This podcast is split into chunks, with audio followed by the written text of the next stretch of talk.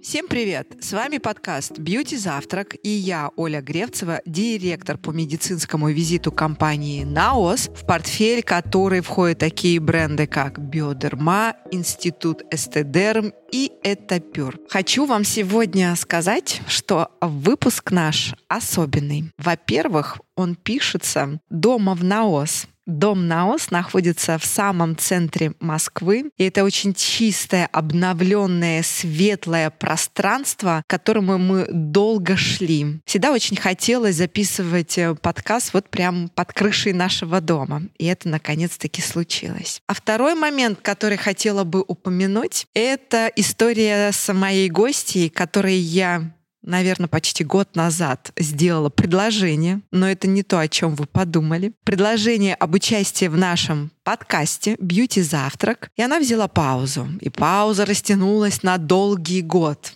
И вот, наконец-таки, с большим удовольствием наша гостья подкаста «Бьюти Завтрак» сидит здесь напротив меня, улыбается, и я готова вам ее представить. Ну что, я с большим трепетом и большим удовольствием представляю нашу гостью, врача-неонатолога, педиатра, кандидата медицинских наук, health-коуча, специалиста по модификации питания и образа жизни, специалиста по лечебной кулинарии, нутрициолога, члена Ассоциации нутрициологов и коучей по здоровью Викторию Сысоеву. Виктория, здравствуйте. Здравствуйте, здравствуйте, Оля. Рада, рада вас здесь видеть в таком красивом новом офисе. Спасибо. Да, я тоже очень рада вас видеть. И ни для кого не секрет, что тема, о которой мы сегодня будем говорить, это тема питания. Виктория, а расскажите вообще ваш личный опыт,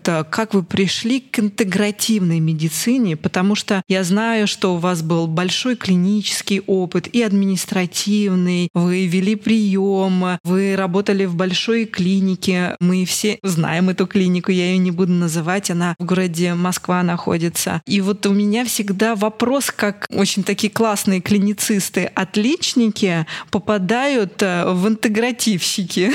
В альтернативщики, получается. Да, да, То есть как бы как они э, сбежали из такой официальной медицины, начали пользоваться другими инструментами. Конечно, через личный опыт. Конечно, в какой-то момент у меня случился артрит, аутоиммунный артрит. Это произошло так быстро и так неожиданно. И в какой-то момент я очнулась, лежа в кровати, понимаю, что не могу встать, потому что мы были вовлечены в процесс 8 суставов, это коленные, мелкие. То есть я не могла дойти до туалета, почистить зубы. Это развелось очень быстро, это стремительно. И мне, конечно, повезло с коллегами. Мы все вместе учились, и моя ближайшая подруга руководит крупнейшей клиникой Москвы, больницей Москвы. Я к ее специалистам приехала на прием, и то лечение, те слова, которые они мне сказали, оно, в общем-то, меня очень испугало, потому что это препараты, которые принимаются пожизненно, то есть это э, симптоматическая терапия, которая снимает воспаление и не дают шанса на выздоровление. Все развели руками, но моя подруга сказала, ну ты что-нибудь придумаешь. В заключение, когда она увидела мое лицо, на котором было прям, ну, наверное, написано все, что я об этом думаю, она сказала,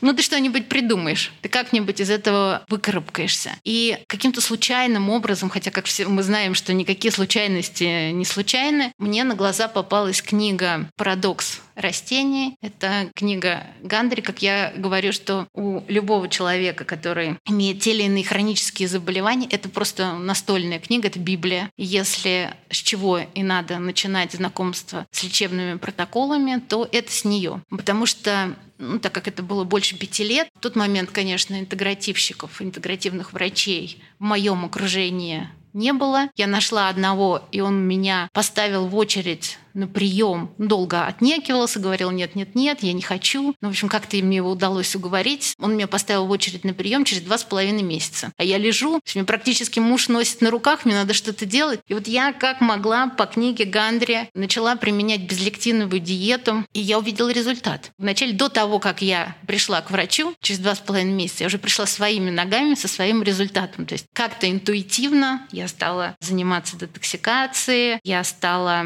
принимать ванны солевые, которые говорят, что нет ничего лучше солевой ванны. И если ты не знаешь, что делать, ты заболел, у тебя ОРВИ, любая интоксикация, у тебя неважно, что болит, в любой ситуации ты устал, делай солевой ванн.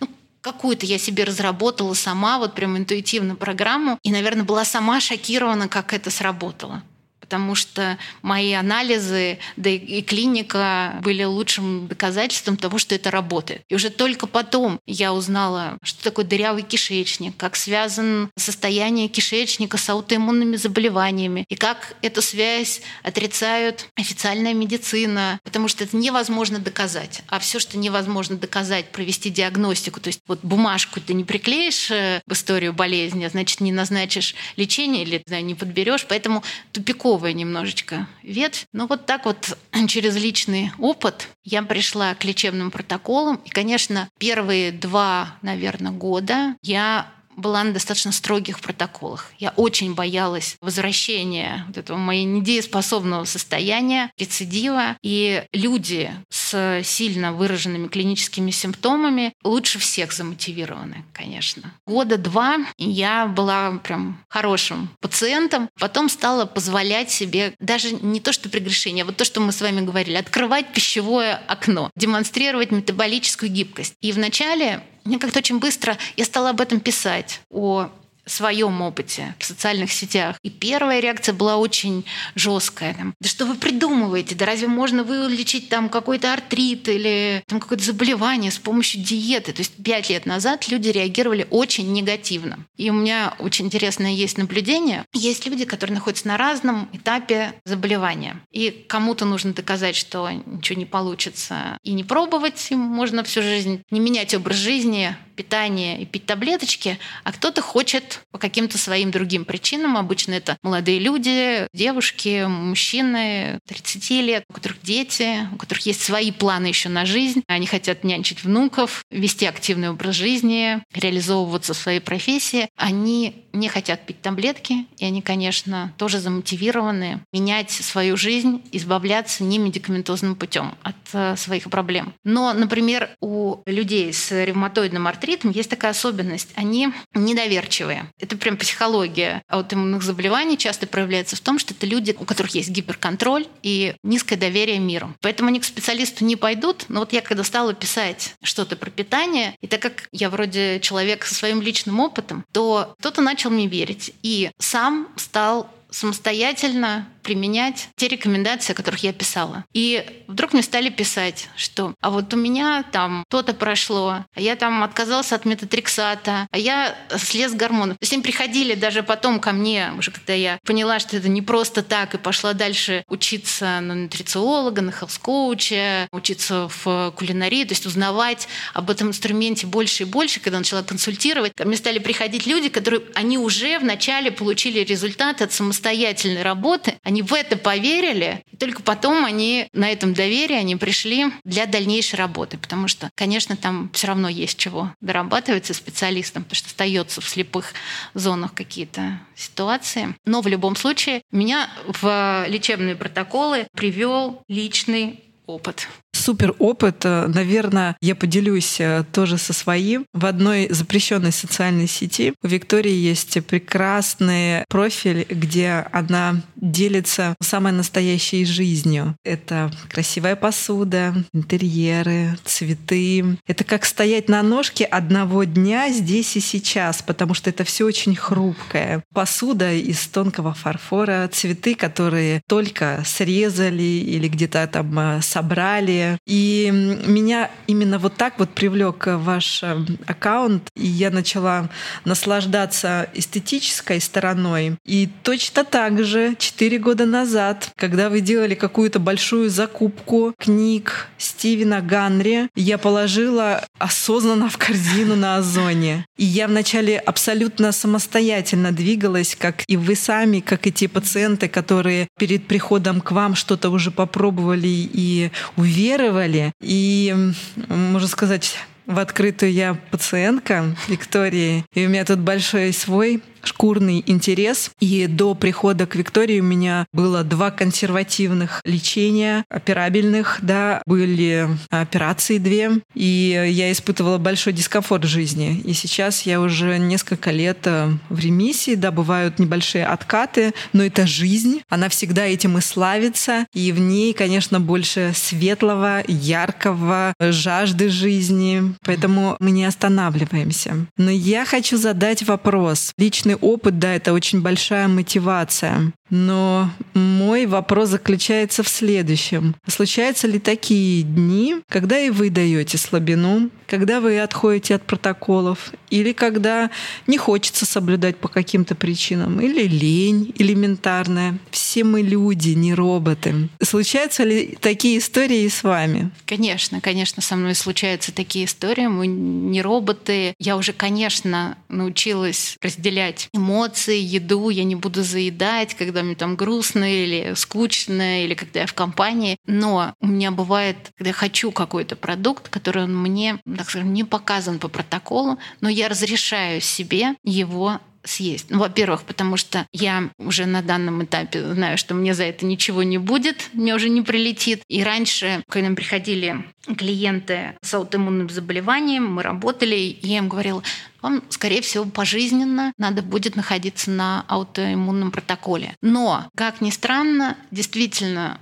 после двух-трех лет как-то по факту они расширяли рацион, выходили из аутоиммунного протокола, находясь уже в стойкой ремиссии, им тоже не прилетало вполне возможно, что после восстановления кишечника, если ты, ну, понятно, во всякие там тяжкие не бросаешься, если у тебя уже выстроен образ жизни, какая-то психологическая твоя подготовка, твоя осознанность достаточно высокая, то, скорее всего, корни аутоиммунного заболевания не прорастут, ну, и какого-то другого хронического заболевания. Но про вот этот срыв в health-коучинге, в частности. Коуч — это человек по внедрению. В коучинге отсутствует понятие как срыв. То есть срыв, когда человек ну, употребляет какую-то запрещенку, это просто часть пути. Потому что, как правило, когда он возвращается, особенно если он возвращается с какими-то симптомами, пришедшими в результате его нарушения, то он становится еще более замотивированным соблюдать питание и дальше, и меньше срываться. Поэтому учить себя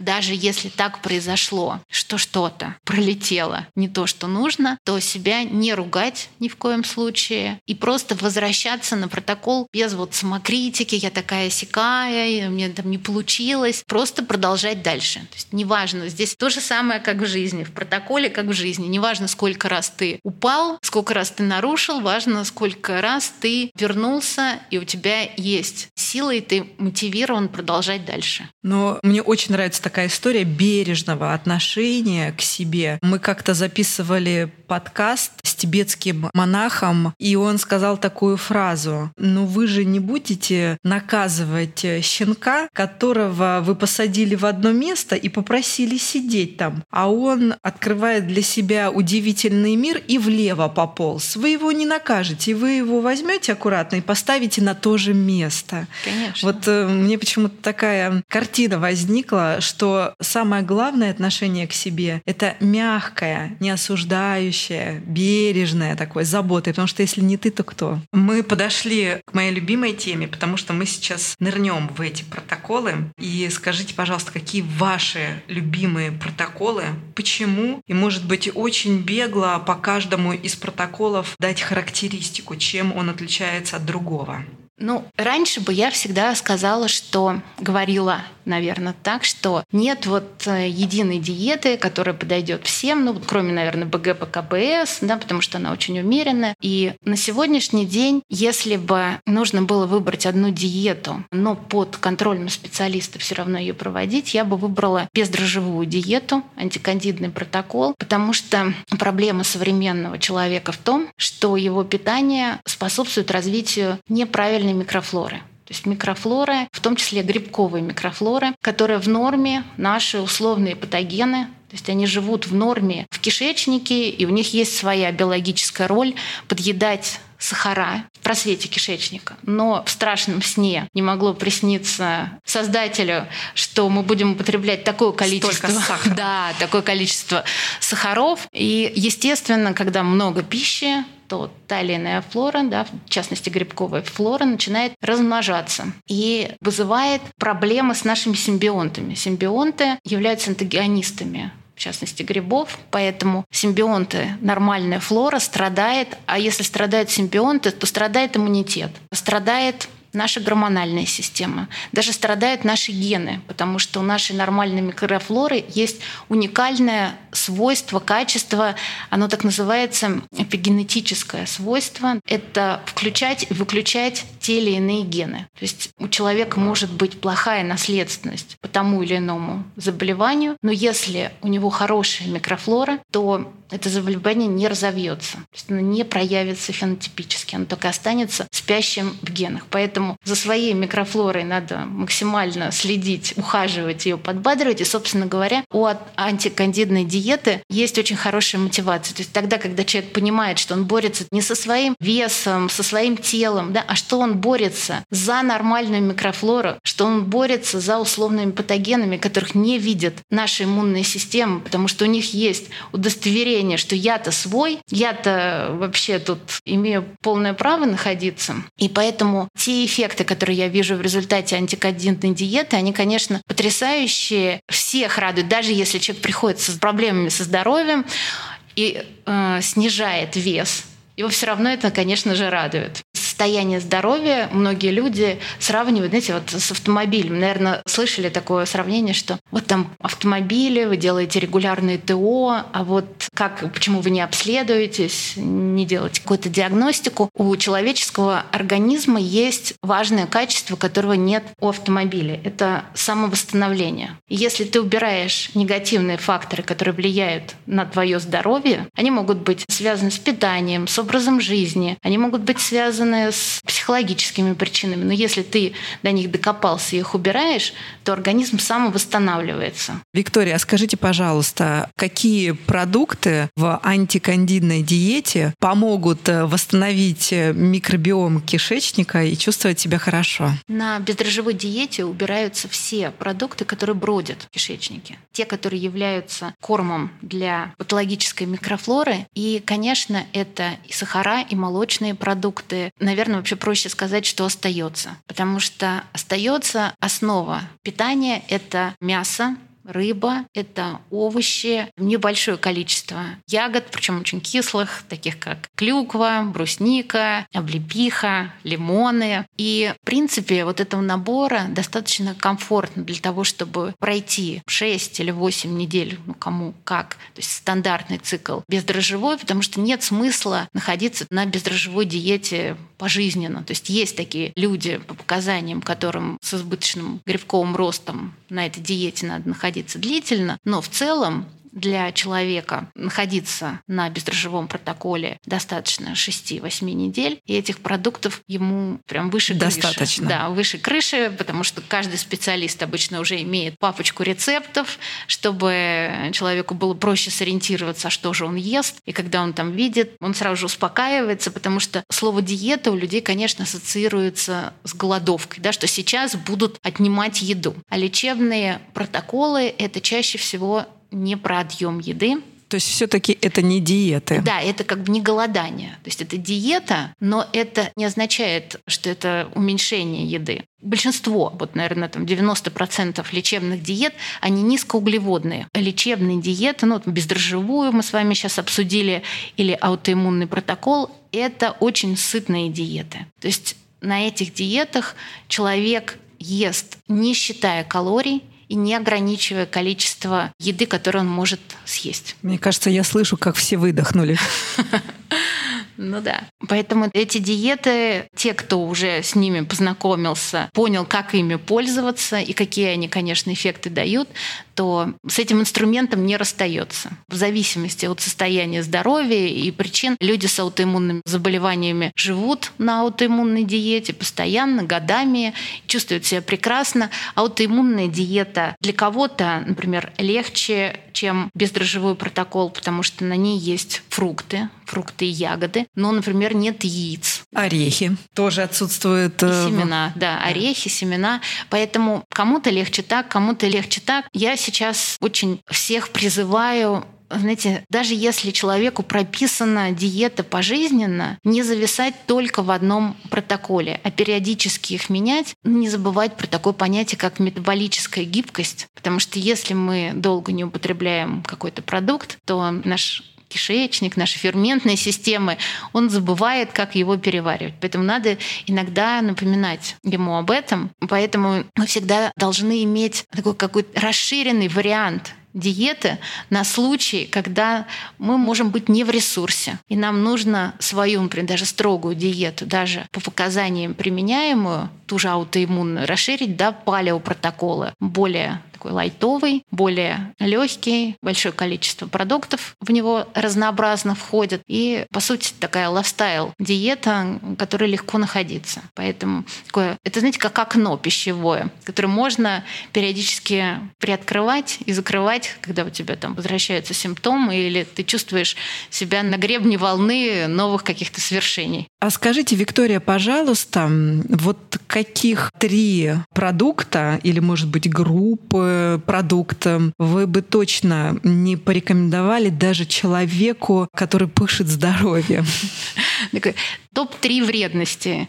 Да, ну, наверное, на первом месте, как ни крути, это глютен. Глютен — это лектин. Это растительные белки, которые находятся в фруктах, овощах, в ягодах, вокруг семян. И это их защита от того, чтобы быть съеденным. Потому что они тоже не хотят быть съеденными.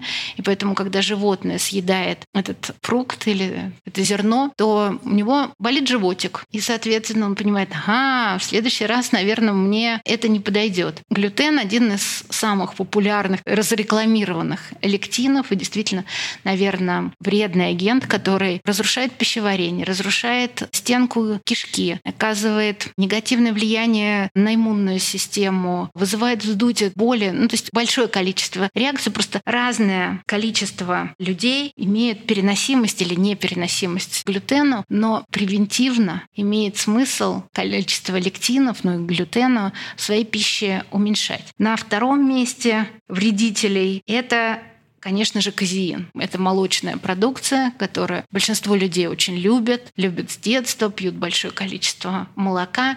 Но молоко — это продукт для вскармливания детенышей. Для взрослого питания это не самый хороший продукт, потому что большинство людей не умеют переваривать белки коровьего молока, тоже вызывая разные проблемы с пищеварением и тоже иммунологические проблемы. На которых развиваются различные хронические заболевания. Ну, не говоря уже там о молочном сахаре и так далее и тому подобное. И третий враг, можно его, наверное... Тут даже сложно сказать, кто из них достоин первого места, но так вот мы начали это говорить, это сахар, конечно же. Сахар вреден прежде всего, потому что он связывается в организме с белками в результате процесса гликации. Наверное, многие из вас слышали, в анализах сдавали гликированный гемоглобин, такое есть лабораторный показатель. Это гемоглобин, который связан с глюкозой, и в результате этого образуется вещество очень неприятной такой острой структуры, которое в наших сосудах может эндотелий сосудов царапать, вызывать прям повреждение сосудов. Часто атеросклероз возникает, потому что сосуды изначально повреждаются этим гликированным гемоглобином, и потом эти дырки в сосудах латает организм с помощью холестерина. То есть, когда когда люди считают, что холестерин плохой, наш вредитель, то на самом деле нет. Организм вырабатывает эту смазку для того, чтобы залепить эти повреждения. А враг, самый настоящий, это сахар. Соответственно, даже есть такая диета, она такая базовая диета. Это БГ, БК, БС. Это без глютена, без казеина, без сахара. То есть если человек не знает, с чего начать, что ему ограничить, потому что все говорят, что-то надо ограничить, то вот такая вот диета, в которой человек сам может отрегулировать степень каких-то ограничений. Например, он может ограничить высокоглютеновые зерновые, оставить гречку, кино, проса, те крупы, в которых глютен содержится в минимальных количествах или не содержится вовсе. То же самое касается сахара. Он может отказаться от сахара, от глюкозы, от фруктозы категорично или оставить, например, натуральные сиропы, мед, фрукты, ягоды. То есть все зависит от того, что ему нужно получить в итоге. А, естественно, та степень ограничения внутри каждого компонента, она может быть индивидуальна. От того, что, например, ты либо полностью убираешь сахар, но оставляешь, предположим, какие-то натуральные сиропы, кленовые, топинамбура, мед или там фрукты, или убираешь их тоже. Все зависит от того, какие задачи ты решаешь с помощью лечебного питания. Потому что протоколы всегда стандартные, но наша цель, ну вот как специалиста при работе с клиентом, она заключается в том, чтобы все-таки из протокола максимально персонифицировать человеческое питание, то есть докрутить в протокол индивидуально под него, под те задачи, которые мы решаем. Потому что круг задач, которые можно решить с помощью питания, он огромный. Можно избавиться там, от суставного синдрома, вывести в ремиссию аутоиммунное заболевание, дерматологические какие-то решить проблемы. Очень круто. Я знаю, что очень многие ваши пациенты просто обожают ваши рецепты, которые вы создаете. Откуда вы берете идеи? И, наверное, очень интересующий всех вопрос, а какое ваше любимое блюдо? Рецепты, я знаете, как вот этот, как коллекционер. Я рецепты собираю отовсюду. Я приду кому-нибудь в гости, ресторан. была на прошлой неделе в Санкт-Петербурге. Мы с мужем пошли в новый ресторан «Ветер». Красивый ресторан, находится на Петроградке. Я открываю меню, и там салат из пяти видов капусты. Я такая, о, мне это надо. Мне присылают рецепты, первые свои рецепты я собирала в книге рецептов от э, клиентов. То есть люди, когда приходят на протокол, особенно те, которые девушки, которые умеют готовить, сами сочиняли какие-то рецепты, делились со мной. Ну вот сейчас я собираю рецепты отовсюду. В прошлом году даже пошла на курс функциональной кулинарии, то есть это университет образовательной медицины. С одной стороны, вроде бы медицина, проводил на базе кулинарной студии Novikov School очень интересные мастер-классы. То есть мы готовили по протоколам, только по лечебным протоколам, только лечебные продукты. Конечно, я тоже много рецептов оттуда узнала. Оказывается, можно там тирамису приготовить, который будет в рамках того или иного протокола. И и удивительно, как вот все-таки эта история лечебных протоколов пока,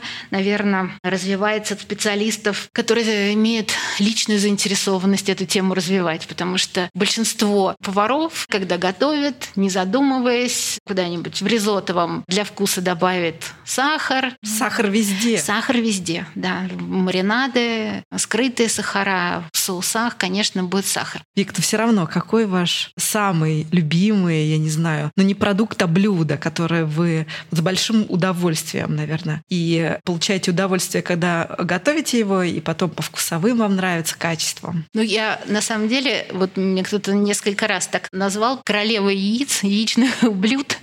Несмотря на то, что я сейчас на аутоиммунном протоколе и яйца практически не употребляю, но действительно у меня в телеграм-канале есть яичный паштет, то есть действительно, вроде кажется, ну, о чем мы не знаем, что можно приготовить из яиц, но вдруг оказывается, что люди, что? Яичный паштет, паштет из яиц, или вот последний рецепт яйца кокот, это в маленьких э, таких емкостях. емкостях. Да. Поэтому, видимо, потому что я была долгое время на бездрожжевом протоколе, вообще влюблена в бездрожжевой протокол, наверное, в силу того, что такого количества, ну, у меня через эту программу я ее веду в групповом формате, прошло больше тысячи человек, и те эффекты, которые я вижу от этой программы, они меня заставили влюбиться в эту программу сильнее, потому что у меня даже появились сейчас такие кейсы, как я называю, не медицинские эффекты бездрожжевого протокола, когда люди стали рассказывать, что в результате, как изменилась их жизнь в результате того, что они перешли на протокол. Я хочу поделиться со всеми, что первому, чему я научилась в Виктории, это поливать свой сад.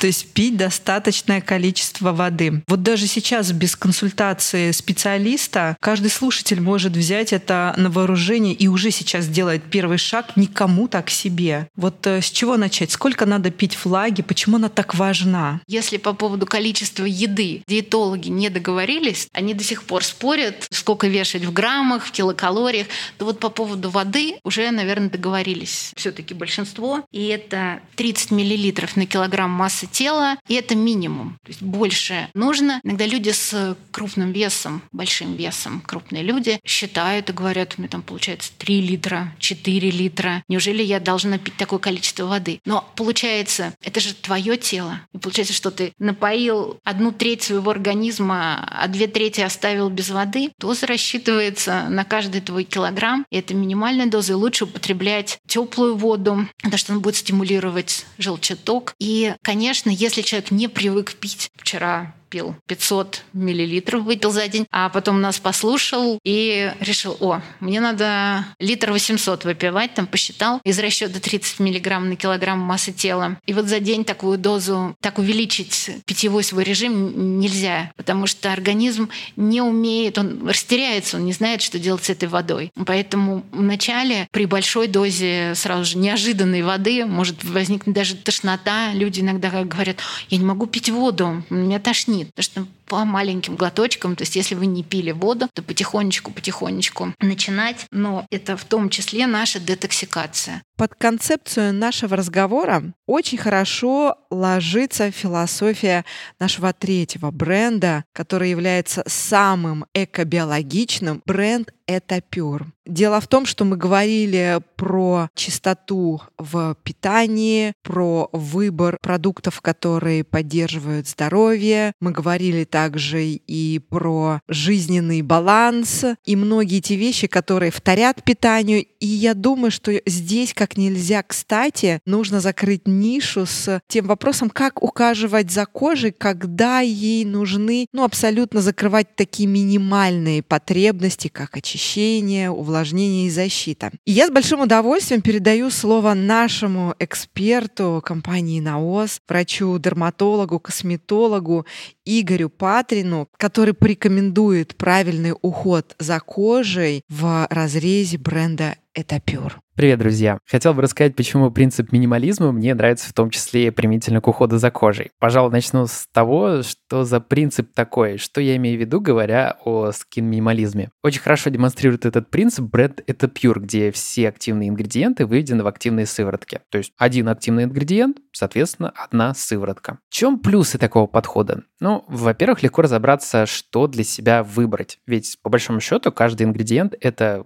целенаправленное действие на ту или иную проблему. Согласитесь, когда у вас средство, в котором десяток активов, совершенно не ясно, что именно из этих активов для вас подошло или, как чаще бывает, наоборот, не подошло. Например, в практике очень часто бывает такое, что человек попробовал сыворотку, например, с гиалуронкой и говорит, мол, не работает или не подошла мне. И на основании этого делает вывод, что гиалуронка это вообще не его компонент и начинает его вот избегать при выборе средств. А посмотрим состав и видим, что там вообще, кроме гиалуронки, еще плюс 100-500 компонентов, и гиалуронка среди них вообще в самом конце находится. А в случае с это Pure все, в общем-то, понятно. Вот ингредиент, вот его концентрация указана на флакончике. Эта концентрация оптимальная, ее технологи выводят, исходя из анализа большого количества научных данных. Во-вторых, это возможность творческого подхода к составлению вашей рутины, вашего активного ухода. Да? Вот, например, лично я сейчас в данный момент пользуюсь тремя сыворотками. Сыворотка это пюр с салициловой кислотой наносится на лоб, в моем случае, потому что после лета появились закрытые комедоны, и рельеф кожи именно на лбу стал неровный. На щеках есть небольшое раздражение, это связано тоже на самом деле с солнцем, потому что у меня розация в такой легкой форме, но на солнце реагирует очень быстро, то есть стоит немножко пройти без защиты, как появляется такое раздражение, ощущение жжения, отечность, и, в общем, какое-то время это продолжается. Поэтому на щеки я наношу сыворотку с анексалоном, который который обладает именно таким выраженным успокаивающим действием. А на все лицо иногда один раз в день, иногда два раза в день я наношу сыворотку с депантенолом, потому что этот компонент способствует восстановлению и очень эффективно увлажняет кожу. На мой взгляд, в таком уходе все как-то понятно, логично, ничего лишнего, и, в принципе, все, что я применяю, необходимо для достижения вполне конкретных целей. И таким образом я могу варьировать и подбирать средства в зависимости от конкретного функционального состояния кожи вот в текущий момент. Мне кажется, это интересно, э,